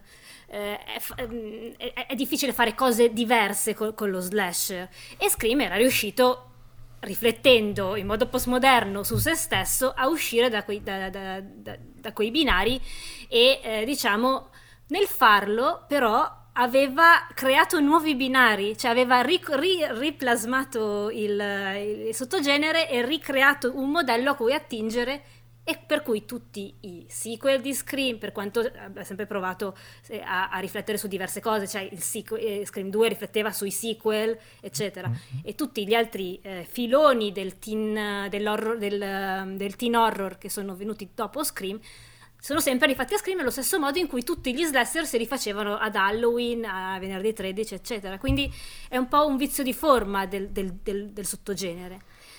Eh, questo film allarga un po' il campo, secondo me, e riflette sull'horror in generale, eh, ma non solo sull'horror, sul modo in cui si dialoga con la tradizione precedente nei film in generale eh, fondativi della, della cultura popolare. Eh, a un certo punto citano, citano Star Wars, Guerre Stellari, perché? Perché eh, la, la, la nuova trilogia in qualche modo, come, come molti altri film horror di, di questo periodo qui, si ricollegano direttamente al, al, al capostipite, diciamo, della, del, della, delle serie del, e rifanno in qualche modo il modello. Pensiamo, non lo so, ad Halloween, eh, il nuovo Halloween, che eh, ignora ehm, tutti i sequel e si ricollega direttamente al, al primo di Carpenter, eh, al bruttissimo Non aprite quella porta, che è appena uscito, che fa lo stesso con uh, un... Uh, vabbè, meglio non parlarne perché è un film che non dovete vedere assolutamente. Comunque è una cosa tipica, però riflette anche su eh, la, questa nuova, come dici tu, questo nuovo filone, del, questo modo approccio all'horror, che è il post-horror, il prestige horror, loro lo chiamano perché gli americani lo chiamano prestige horror, eccetera. Eh, lo fa in modo intelligente, secondo me, eh, non dice cose estremamente... Avendo già visto Matrix, e comunque questi, questi discorsi si, stanno, si stanno facendo tanto nell'ambiente, non dice cose estremamente originali, però lo fa in maniera puntuale e, e, e coerente. Uh, è un film molto divertente anche, quindi secondo me fu- funziona anche per quello, cioè è un film che ti riporta uh, alle atmosfere del primo Scream, però a una, a una um, attualizzando tutto il discorso e anche lì riflettendo sul genere, però non ha ovviamente la forza rivoluzionaria che aveva lo screen, il primo Scream di Craven, perché l- l- il primo Scream ha rotto tutto, cioè ha rotto gli argini, ha ha decostruito, ora diremmo, tutto il genere. Eh, però secondo me lo fa in maniera intelligente, funziona, cioè funziona, dice anche sì, delle cose interessanti anche su, su, sul fandom, su come, su, su, anche su eh, il, il conflitto che c'è tra i, le persone che apprezzano la nuova, poi non è nuova perché l'horror più autoriale c'è sempre stato, però una deriva del, de, degli horror che noi, non lo so, pensiamo ai film della ventiquattro, a The Witch, a, non so, Hereditary, film di Aster. Mm-hmm. E invece un certo tipo di fandom, diciamo, più legato, alle, più tradizionale, anche più forse conservatore, eh, che vede in quest, mh, che, che vede questo tipo di horror come delle cose noiose, pretenziose, eccetera. Fa anche questo tipo di discorso qui e mm-hmm. non lo so, eh, secondo me dice delle cose interessanti comunque. Renzo, tu che ti abbiamo tenuto in silenzio per molto. Sì, sì, ne ho approfittato per mangiare dei cracker e lo yogurt. E lo yogurt, sì. Ho visto, sì. E... No, allora, a me il film è molto, è molto piaciuto. E... Ha avuto la fortuna e il, um, lo spunto giusto di cogliere eh, lo stato dell'arte, de, dell'horror, anzi de, del cinema di, di genere, del cinema di grande consumo di questi ultimi anni, così come a suo tempo aveva, arrivava al momento giusto per parlare di, di un certo slasher, e, e poi, diciamo, se non ricordo male, perché ho ricordi molto confusi de, della saga di Scream, riusciva ancora ancora a dire qualcosa di interessante sul secondo, per, parlando dei sequel, poi non ricordo granché, comunque insomma in genere si è sempre più o meno nutrito di se stesso e del fatto che se faceva un sequel eh, avrebbe parlato di sequel, e quindi ha sempre allegramente un po' sputato nel piatto dove mangiava, facendo la cosa che diceva di...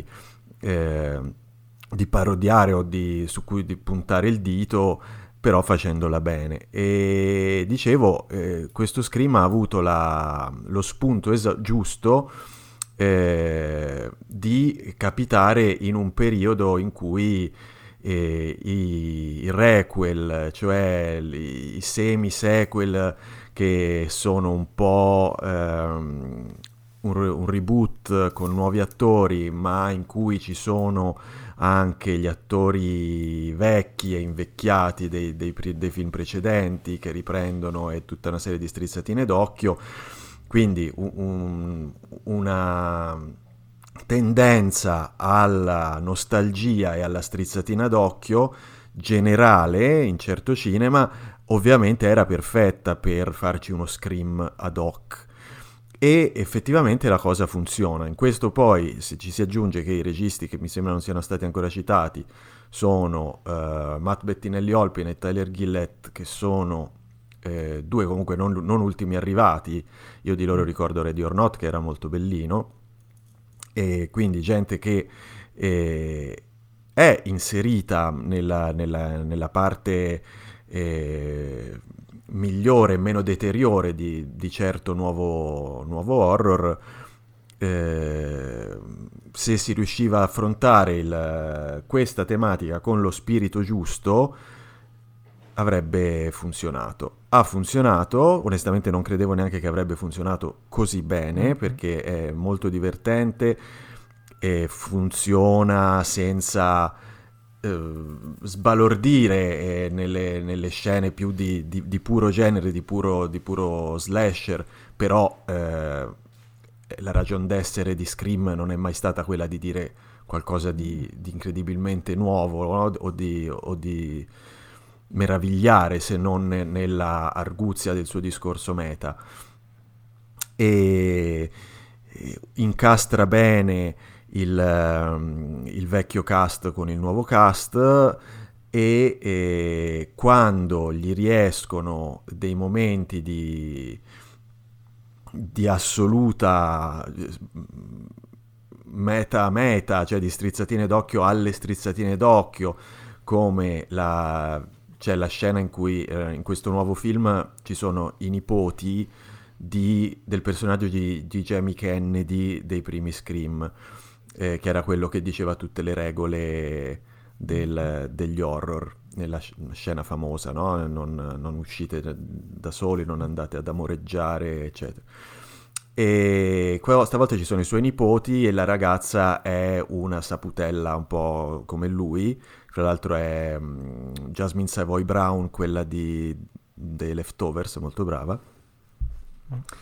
E eh, c'è una scena in cui lei guarda, se non ricordo male, eh, la scena di Stab basata sulla scena di Scream, eh, in cui eh, suo zio, lì interpretato da un altro attore in Stab, eh, diceva le regole del film, e quello che il film nel film nel film sta dicendo in quel momento sta succedendo alle sue spalle, perché c'è l'assassino alle sue spalle, e funziona tutto con una eh, pulizia, una lucidità eh, veramente... riuscita eh, e eh, come dire, senza mai eh, strafare pur nella assoluta eh, sbracatezza della sua dichiarazione di intenti.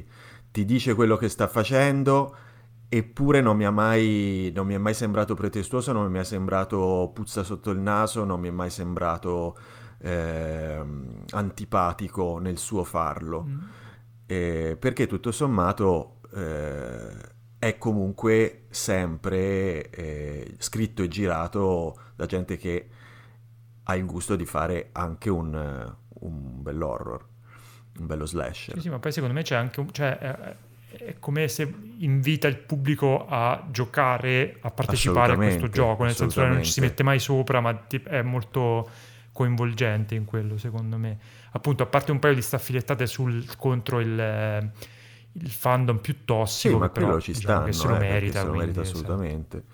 E, eh. e poi ecco, secondo me eh, questo film non fa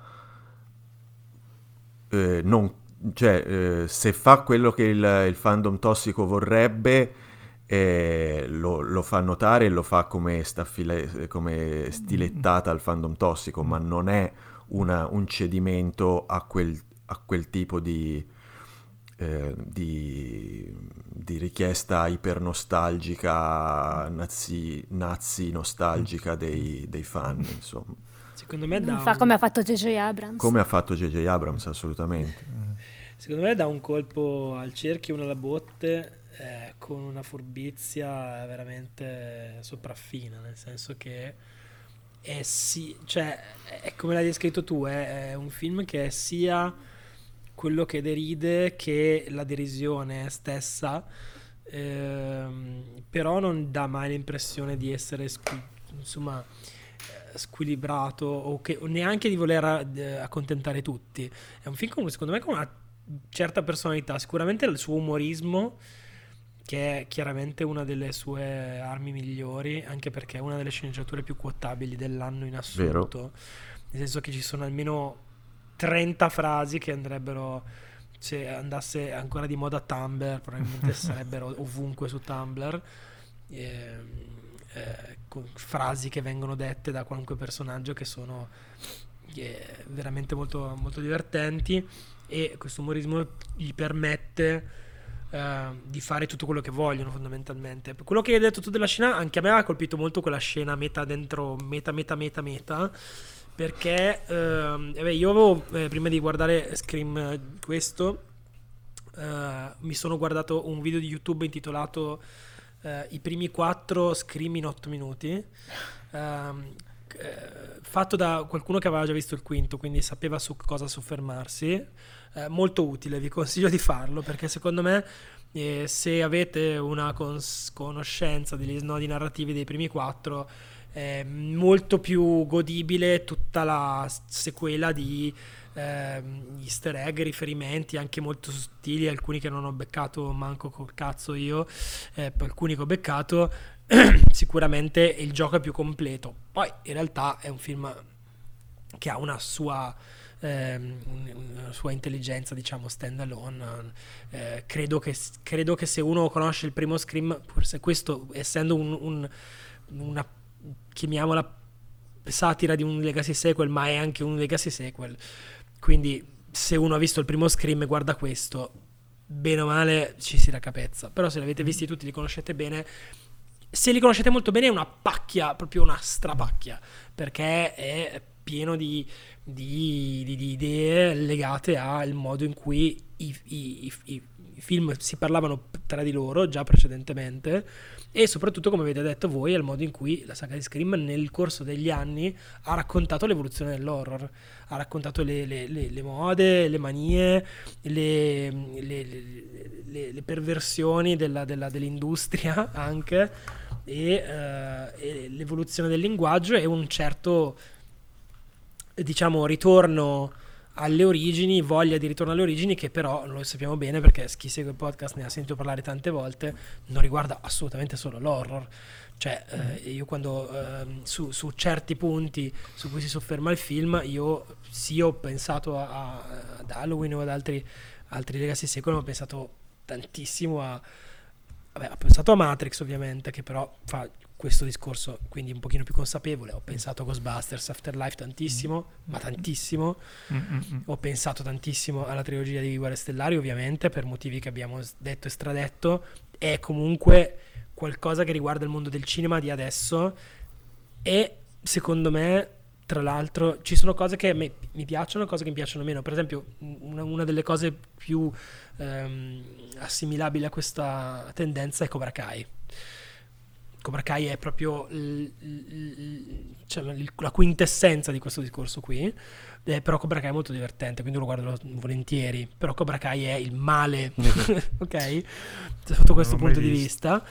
E, uh, e secondo me, diciamo che tutta la, tutta la, quello che prende di mira Scream cinque è qualcosa che, che non so se rischia di impaludare un pochino um, questo tipo di cinema popolare, però sicuramente non è sanissimo, ecco, mm.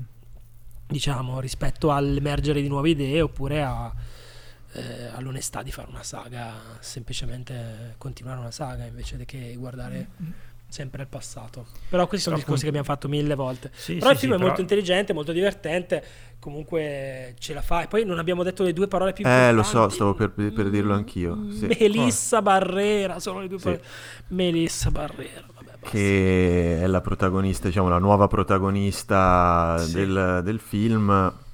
E niente, e sappiamo che che... Che... non è forse, forse non è la nuova Meryl Streep, devo dire, in questo in questo film. Però beh, io, eh. io abbiamo avuto una conversazione sul fatto che gli attori di Scream recitano male. Ah, secondo me sì, non voglio voluto. dire non io voglio non dire che, che sia voluto, che, che sia una scelta. Ho detto che non no, è la nuova no, Meryl no. Streep. Eh, non è la non è la nuova Meryl Streep, eh. forse neanche la nuova Judi Dench. Ok.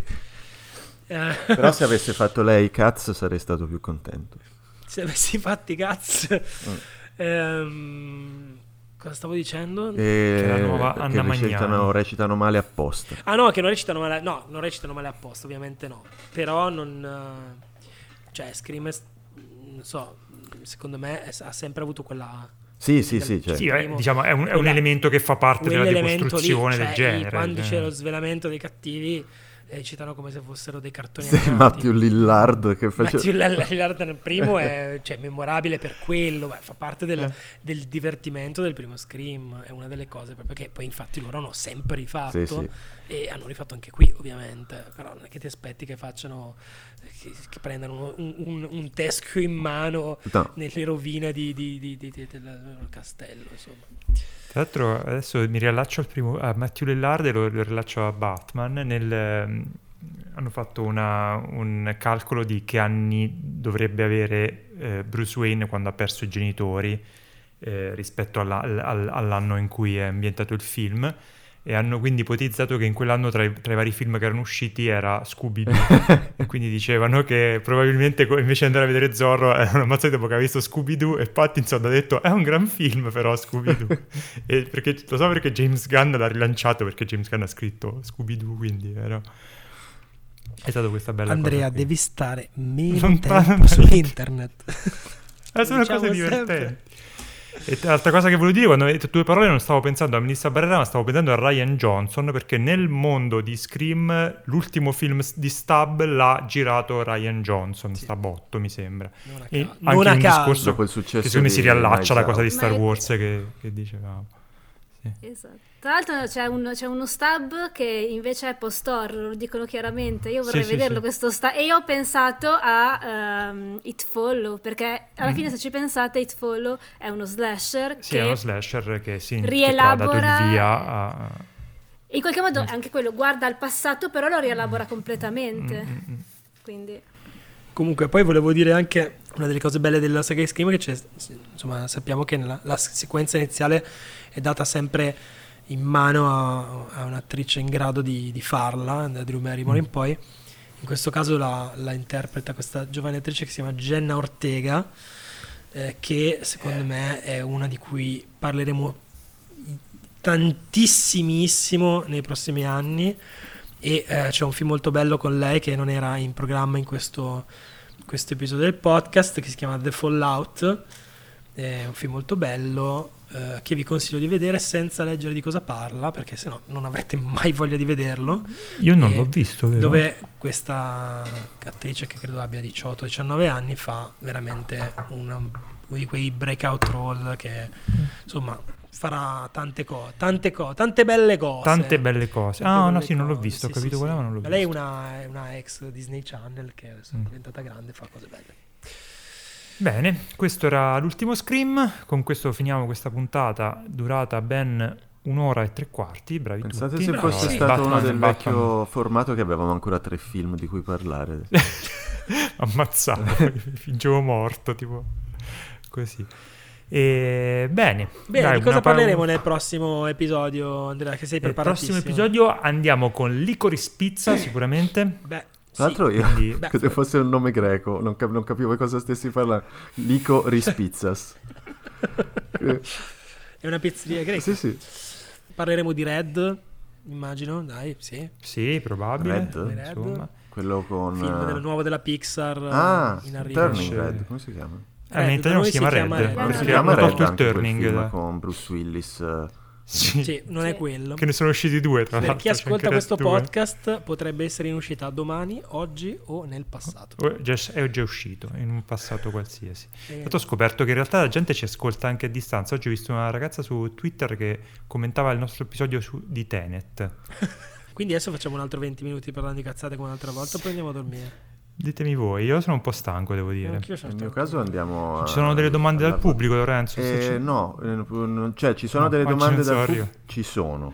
Ce le teniamo per la Però, prossima. Però eh, sono... richiedono lunghissime de- discussioni, quindi le teniamo lì, adesso le, le brucio. E volevo solo dire che eh, una volta conobbi un, un siciliano eh, che viveva all'estero, e mi disse ho visto un film bellissimo, Babadook, e da, e da allora io non posso non dire Babadook ogni volta che parlano si parla di questo horror di, di post horror sì. Che gli toglie un po' di Pochino, prestigio sì. all'horror questo, questo nome. Bello. Saluto F- Flavio allora, che se... sicuramente si... ci ascolta. E... Ciao Flavio. Ciao Flavio. La parola quindi da dire è Babadoc, sì. Con due B, mi raccomando, sì. Perché ci teniamo. Va bene, grazie a chi ho chiacchierato fino a qui e alla prossima puntata. Ciao. Ciao. Ciao. Ciao. E corre, corre Batman!